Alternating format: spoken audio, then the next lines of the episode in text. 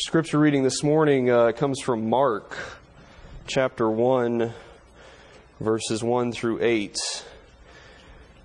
Hear now the word of the Lord.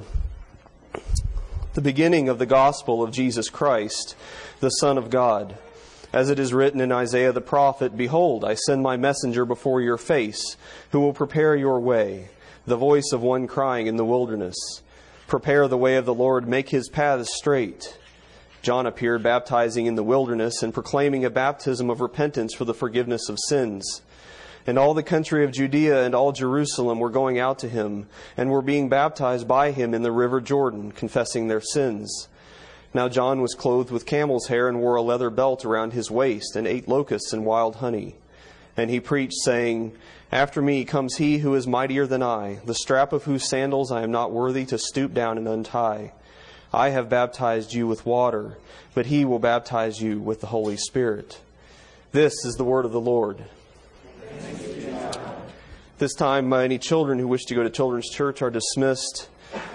And let's sing our hymn of preparation Jesus, I am resting, resting.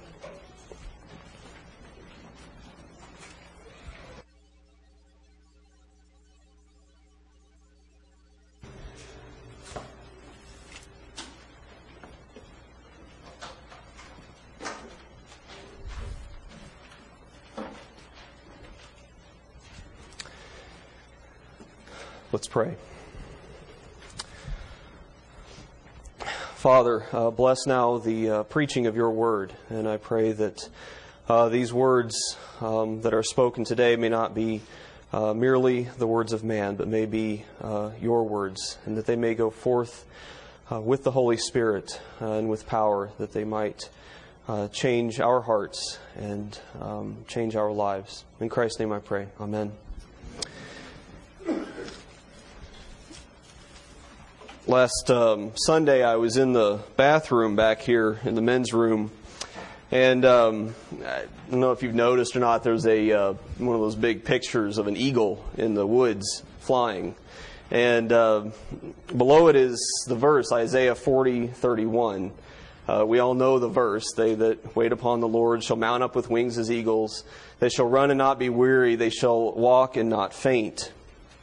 And uh, I was looking at that and I had been thinking, I knew I was preaching this Sunday. I'd been trying to think of something to, to preach on and a passage to preach on. And, and um, I started thinking about that verse. And I, it's one of those verses that we see so often that we sometimes don't think about it. We, um, it's nice to put on pictures and to crochet them into things that we hang on our walls and things like that. But it's just, and it's, it's inspirational, you know, we kind of, you know, helps us keep going on. And, but what does it really mean to uh, mount up with wings as eagles? What does it really mean to run and, and not be weary and to walk and not faint? Um, and furthermore, what does it mean to wait on the Lord? I started thinking about those things, and so I went to Isaiah 40 and um, started reading and, and, started reading backwards from Isaiah 40, and I found um, in the chapters immediately prior to that, um, a good example of someone who did wait on the Lord and who did find what it meant to uh, to mount up with wings as eagles and to run and to walk without weariness.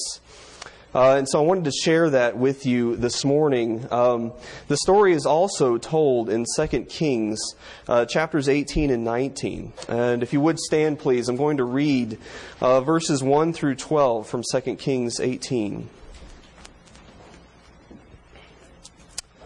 This is the word of the Lord. In the third year of Hoshea, son of Elah, king of Israel, Hezekiah, the son of Ahaz, king of Judah, began to reign. He was 25 years old when he began to reign, and he reigned 29 years in Jerusalem. His mother's name was Abi, the daughter of Zechariah, and he did what was right in the eyes of the Lord, according to all that David his father had done. He removed the high places and broke the pillars and cut down the Asherah. And he broke in pieces the bronze serpent that Moses had made. For until those days the people of Israel had made offerings to it. It was called Nehushtan. He trusted in the Lord, the God of Israel, so that there was none like him among all the kings of Judah after him, nor among those who were before him. For he held fast to the Lord. He did not depart from following him, but kept the commandments that the Lord commanded Moses. And the Lord was with him wherever he went out, he prospered. He rebelled against the king of Assyria and would not serve him. He struck down the Philistines as far as Gaza and its territory, from watchtower to fortified city. In the fourth year of King Hezekiah, which was the seventh year of Hoshea the son of Elah, king of Israel, Shalmaneser, king of Assyria, came up against Samaria and besieged it. And at the end of three years he took it. In the sixth year of King of Hezekiah, which was the ninth year of Hoshea, king of Israel, Samaria was taken. The king of Assyria carried the Israelites away to Assyria and put them in Halah and on the Habor, the river of Gozan, in the cities of the Medes, because they did not obey the voice of the Lord their God, but transgressed his covenant, even all that Moses, the servant of the Lord, commanded. They neither listened nor obeyed. Thus far, the reading of God's word. You may be seated. Israel, of course, uh, had a spotty history, uh, spotty history of kings. We are at this point in uh, the history of God's people in the time of the divided kingdom. And as we just read, um, Israel, there was Israel and there was Judah, and Israel had been uh, taken captive uh, by the Assyrians and had been taken away. And now we find ourselves um, in the time when Hezekiah was the king of Judah. Um, Hezekiah was a different kind of king than had gone before him in the past. Many uh, kings had preceded him. Many kings had even uh, worshipped God rightly, but they failed to also destroy the idols and high places that were in the land. Uh, Hezekiah um, sort of started a, a, comprehensive system of restoring the right worship of God to uh, Judah. And now in chapters 18 and 19, Hezekiah finds himself, um, many of you see in the, the heading of your Bible, the very next verse, it says Sennacherib attacks Judah. Now we find uh, Hezekiah um, being attacked himself uh, by Sennacherib, the king of Assyria. I'm going to do a couple of things today. Uh, the first thing I'm going to do is just sort of tell the story of what's going on. There's two chapters. I'm going to be reading um, some pretty good chunks of text and sort of trying to help you lead you along in what's going on with the story. And then I'm going to discuss three things after that that um, I think are principles that we can sort of distill uh, from the life of Hezekiah, things that are um, uh, indicative of a man who waits for the Lord, and uh, how God um, responds to those who wait on Him. First of all, um, we see uh, Sennacherib attacking or coming up against Judah. Uh, the first thing that Hezekiah does um, in these early verses is that he cuts off the water supply. Um, I believe actually in uh, the the telling of Second Chronicles it talks about this. Um, he cuts off the water supply. He fortifies the city. He prepares his troops for battle. Uh, he starts making uh, shields and swords and gets them ready for a defensive battle to hold off the Assyrians. And even in the midst of all of this uh, preparation for war, he tells his people this. He says, be strong and courageous. Do not be afraid or dismayed before the king of Assyria and all the horde that is with him, for there are more with us than with him. With him is an arm of flesh, but with us is the Lord our God to help us and to fight our battles. And the people took confidence from the words of Hezekiah, king of Judah. Well, the king of Assyria was clearly uh, bringing his A game to this particular attack um, because we find out several things that uh, Sennacherib threatened Hezekiah with in the following verses in 2 Kings chapter 18. The first thing he threatened him with was sheer numbers. Uh, Sennacherib, not physically speaking to uh, Hezekiah, but actually sent some of his henchmen to go and threaten him, said, Come now, make a wager with my master, the king of Assyria. I will give you 2,000 horses if you are able on your part to set riders on them. So Sennacherib comes to him and says, You're outnumbered. I'll give you 2,000 horses if you've got the soldiers for it. Knowing that uh, Judah was a small uh, country, it was even Jerusalem is what he was attacking. So it's a small city. He didn't think he had the numbers to come up against the mighty and powerful king of Assyria. The second thing that he did was um, he accused Hezekiah of not truly worshiping God. Uh, he says in verse 19, On what do you rest this trust of yours? Do you think that mere words are strategy and power for war? And down in verse 22, he says, If you say to me, We trust in the Lord our God, is it not he whose high places and altars Hezekiah has removed, saying to Judah and to Jerusalem, You shall worship before this altar in Jerusalem? See, in Hezekiah's day, many of the people thought that by having high places and altars in various other places other than the temple in Jerusalem, they thought that, well, this is a place where I can go and worship God. This is a place that's convenient for me to go and to worship God. And some of them even made idols. And a lot of times they were idols for other gods, but sometimes they were idols that they thought represented the true God and they would go and worship these things. And so Sennacherib attacks him with this. He says, Look, you've reduced the worship of God in your land. You've actually um, made it harder to worship God. How you're not truly worshiping God. This isn't truly something that um, a good king would do to actually inhibit the worship of God in your own country. Sennacherib went a step further and said, even made the suggestion that he was the one who was truly following God's will. He says in verse 25, Moreover, is it without the Lord that I have come up against this place to destroy it? The Lord said to me, Go up against this land and destroy it. So not only are you outnumbered, and not only are you not worshiping God rightly, but God's actually on my side, Hezekiah. He then makes an appeal to the people of Jerusalem, telling them that if they would just surrender, that he would give them a good life, that they would still have a comfortable existence there in their city until he would take them away to a country similar to their own. He says, Don't let Hezekiah deceive you, for he will not be able to deliver you out of my hand. Do not let Hezekiah make you trust in the Lord by saying, The Lord will surely deliver us, and this city will not be given into the hand of Assyria. Do not listen to Hezekiah, for thus says the king of Assyria, Make your peace with me and come out to me. Then each one of you will eat of his own vine, and each one of his own fig tree, and each one of you will drink the water of his own cistern, until I come and take you away to a land like your own land, a land of grain and wine, a land of bread and vineyards a land of olive trees and honey, that you may live and not die.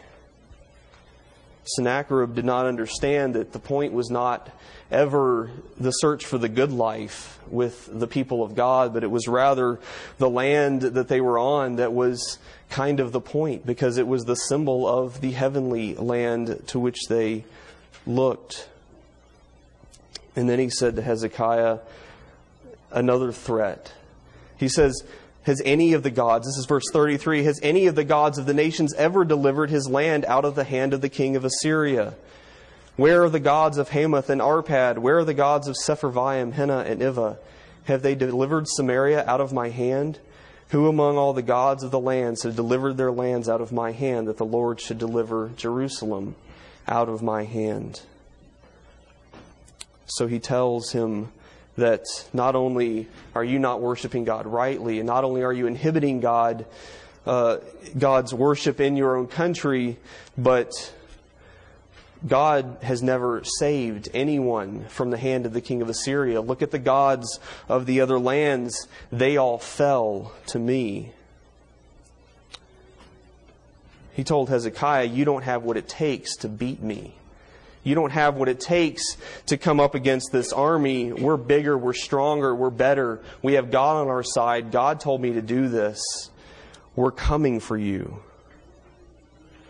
He was trying to destroy the city from the inside out, trying to destroy their morale, destroy their confidence in God, trying to get them to give up.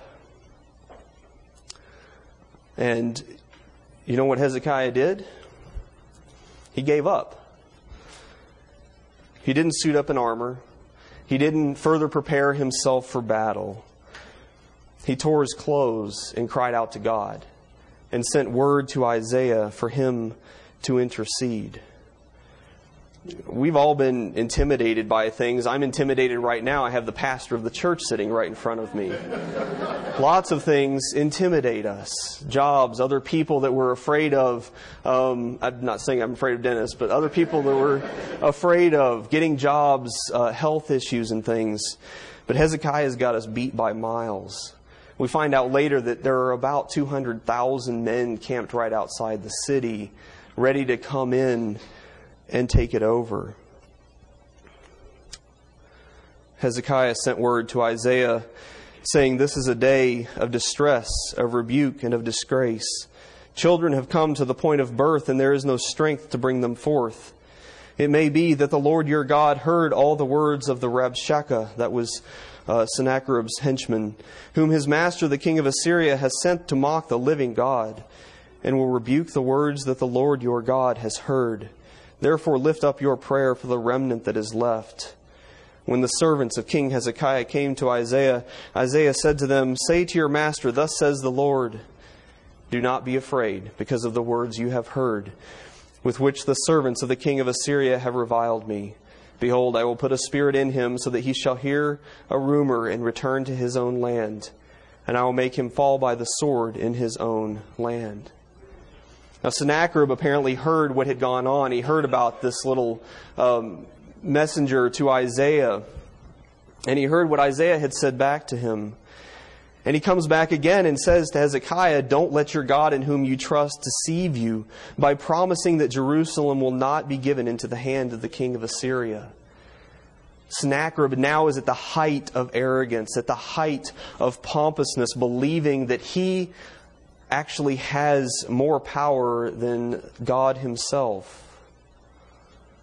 Behold, you have heard what kings of Assyria have done to all lands, devoting them to destruction. And shall you be delivered? And once again, he appeals to the gods of the nation, saying they never delivered anyone. Hezekiah's confidence is now not shattered, but rather he knows that he must bring this before God and he takes this letter that he had received from Sennacherib that had said all these things, and he spreads it out before the Lord in chapter 19, verse 15. Here's the prayer he prays O Lord, the God of Israel, who is enthroned above the cherubim, you are the God, you alone, of all the kingdoms of the earth. You have made heaven and earth. Incline your ear, O Lord, and hear. Open your eyes, O Lord, and see, and hear the words of Sennacherib, which he has sent to mock the living God. Truly, O Lord, the kings of Assyria have laid waste the nations in their lands, and have cast their gods into the fire. For they were not gods, but the work of men's hands, wood and stone. Therefore they were destroyed.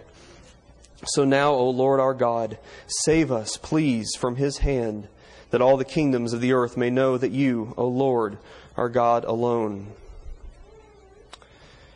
After this prayer is prayed, Isaiah hears the word of God and brings it to Hezekiah. This is the word that the Lord has spoken concerning the king of Sennacherib. Verse 21 She despises you, she scorns you, the virgin daughter of Zion. She wags her head behind you, the daughter of Jerusalem. Whom have you mocked and reviled? Against whom have you raised your voice and lifted your eyes to the heights? Against the Holy One of Israel. By your messengers you have mocked the Lord, and you have said, With my many chariots I have gone up to the heights of the mountains, to the far recesses of Lebanon. I felled its tallest cedars, its choicest cypresses. I entered its farthest lodging place, its most fruitful forest. I dug wells and drank foreign waters, and I dried up with the sole of my foot all the streams of Egypt. And God says this Have you not heard that I determined it long ago? I planned from days of old what now I bring to pass, that you should turn fortified cities into heaps of ruins. While their inhabitants, shorn of strength, are dismayed and confounded, and have become like plants of the field, and like tender grass, like grass on the housetops, blighted before it is grown. But I know you're sitting down, and you're going out, and you're coming in, and you're raging against me because you have raged against me and your complacency has come into my ears. I will put a hook in your nose and my bit in your mouth, and I will turn you back on the way by which you came. You parents out there understand a passage like this, especially if your kids have ever been bullied in school, because you know that that bully, when they mess with your kid, they're not just messing with your kid, they're messing with you.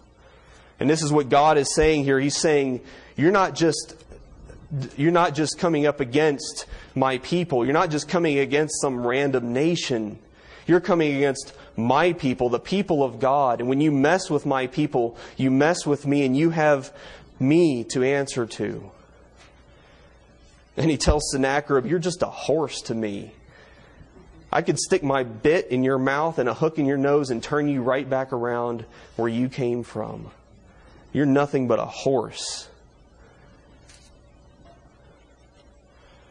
And then the Lord finishes by saying, He shall not come into this city, or shoot an arrow there, or come before it with a, shield, or cast up a siege mound against it. By the way that he came, by the same he shall return, and he shall not come into this city, declares the Lord. For I will defend this city to save it, for my own sake and for the sake of my servant David. And then here's what happened. And that night the angel of the Lord went out and struck down 185,000 in the camp of the Assyrians. And when the people when the people arose early in the morning behold these were all dead bodies. Then Sennacherib the king of Assyria departed and went home and lived at Nineveh. And as he was worshipping in the house of Nisroch his god, Adrammelech and Sharezer his sons struck him down with the sword and escaped into the land of Ararat. And Esarhaddon his son reigned in his place. Sennacherib, in all his arrogance, railed against Israel, not realizing that he was really railing against the living God. And Hezekiah, having prepared the way by being a good king who um, it reestablished worship in that nation, um, was um, made to be victorious even though he didn't lift a finger against his enemy. So, what were the things that Hezekiah did right? And I say these things not so that you will be like Hezekiah, but rather to show you an example of someone who um, did worship God rightly and to show you um, how God responds to that. The first thing, the first point is that he did worship God rightly. Um, he knew who God was, and he saw the coming king of Israel who would ultimately replace him. The second thing is that he worshiped him boldly. He knew that that king was also with him. And the third thing is that he drew others to worship God. He wanted others to know the king. How did Hezekiah worship God rightly? Well, he began by tearing down the idols and the high places. As I said before, many people in Israel thought that by uh, putting up these um, altars and high places that they were actually worshiping God. But God had made very specific regulations as to how he was to be worshiped. He had said, No, you will worship me in my temple in Jerusalem and nowhere else. That's where you're going to offer sacrifices. And it's interesting today uh, to think about. Uh, we seem to be very keen on um, sort of idols of the heart. We talk a lot about that, you know, how we prize our possessions or we prize our relationships or we prize, um, you know, particular job or station in life or, or what have you above all other things. And those things become our idols. One of the forms of idolatry that I think um, gets often overlooked is one that really looks a lot more like the kind that, there, that existed in Hezekiah's day. And that is the use of, quite frankly, images of God and of Jesus Christ. Hezekiah understood that God was to be worshiped in a specific way and in a specific time, in a specific place and that there was no image that could ever do justice to God's image. He decides, God decides when and where He is to be worshiped, and that place is in Scripture and in the sacraments. And some say, well, you know, aren't they a good teaching aid, though? Couldn't we have, uh, you know, dramatic reenactments of Jesus? Couldn't we have, um, wouldn't it be good to uh, use books with pictures of Jesus to um, teach people so they could understand more fully uh, exactly what it was like for Jesus, and we could really sort of grab hold of his uh, life and his death and his ministry. Uh, the Heidelberg Catechism, um, written hundreds of years ago, asked this very question. It said, May not pictures be tolerated in churches as books for the people? In other words, not everybody can read. So why can't we have pictures so that people can um, understand the story? And the Catechism goes on to say, No, for we should not be wiser than God, who will not have his people taught by dumb idols, but by the lively preaching of his word. Uh, Habakkuk 2:18 um, is a good supporting verse for this. It says, "What profit is an idol when its maker has shaped it, a metal image of teacher of lies? For its maker trusts in his own creation when he makes speechless idols. Woe to him who says to a wooden thing, to a silent stone, arise. Can this teach? Behold, it is overlaid with gold and silver, and there is no breath at all in it. But the Lord is in his holy temple. Let all earth keep silence before him." The Heidelberg Catechism was written during the time of the Reformation, as many of you know. Um, I spoke to a person uh, when I was in um, overseas for school who was an art history major, and I told her that I was studying. Uh, I was in the program for Reformation studies, and uh, she looked at me. Oh, I hated that period. And I said, "Why? What's wrong with the Reformation? I kind of like it." And uh, she said, uh, she said, because there's this huge gap of art in the Reformation, because so much of it was destroyed when the Reformation came around because they wouldn't tolerate images of saints and of Jesus and of God in their churches. They, they destroyed them all. Um, and she was just very like like it had just happened yesterday, um, visibly upset by this gap that there was because of the Reformation.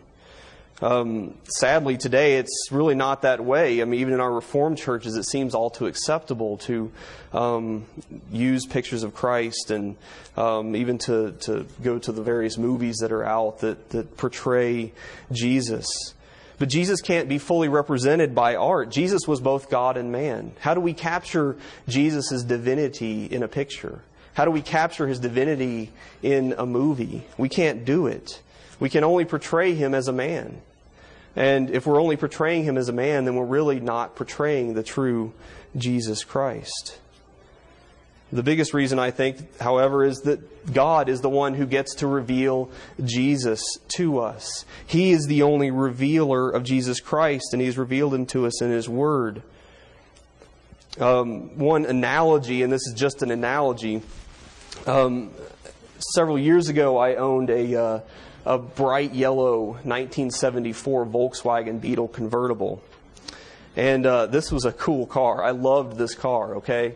Um, the floorboards were rusting out. The battery kind of hung down while I drove along, you know, um, out of the floor of it. Um, the seats were all torn and ripped up. And so I set about to put some work into this thing. And I I put all kind. I put new interior in it. I had the engine rebuilt. I put all kinds of different new parts on it, and got the interior repainted. And I mean, it was a sweet looking car. And this whole time, I was a part of a, a forum online. It was a, um, for Volkswagen enthusiasts, and all these people loved Volkswagens. I mean, they were fanatic about Volkswagens. Um, they had multiple Volkswagens, many of them just strewn across their lawns as Volkswagens waiting to be rebuilt. Uh, these people loved Volkswagens, and they would use the Volkswagen logo within the in the website, you know, in various places. Volkswagen of North America caught wind of this and sent the the um, the webmasters or whoever ran the forum a cease and desist letter, and said, "You can't use our logo." That's not up to you to use. We, you don't just get to take our logo and put it anywhere you want. It could be juxtaposed to something that we don't approve of. It could be, um, it's confusing to the consumer because they don't understand that this isn't really affiliated with Volkswagen of North America. Of course, the whole time they're watching their bottom line. They want to be able to have complete control over it that they said we're the ones that get to decide where the Volkswagen logo is used. Even the shape of it. There was another case where somebody was selling pictures of Volkswagens, and Volkswagen um, sent them a letter saying that they needed to turn over their profits from this because even the image of a Volkswagen is uh, trademarked information, and they get to decide where that the shape of that Volkswagen is uh, portrayed. Now, I'm not in any way trying to reduce Jesus Christ to the um, shape of a Volkswagen or anything like that. But it's a good analogy, I think, because God is the one who gets to decide where, when and where Jesus is revealed.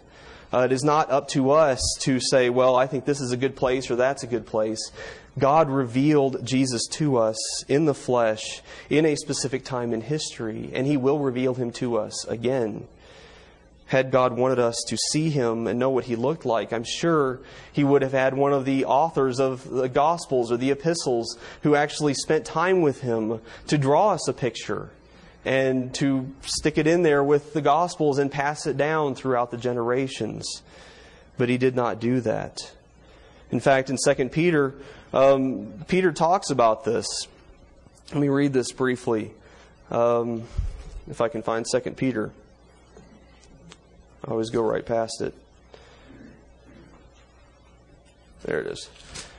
He says, um, 16.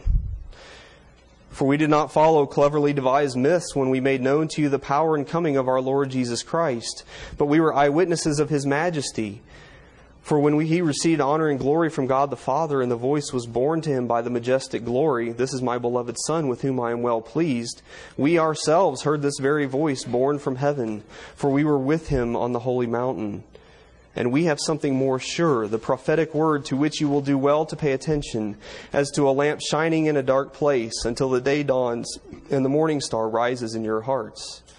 Peter says, We were there with him. We saw the guy. We hung out with him. We saw all the amazing things that he did. But you have a more sure word, the prophetic word that comes from God that tells us, that proclaims Christ.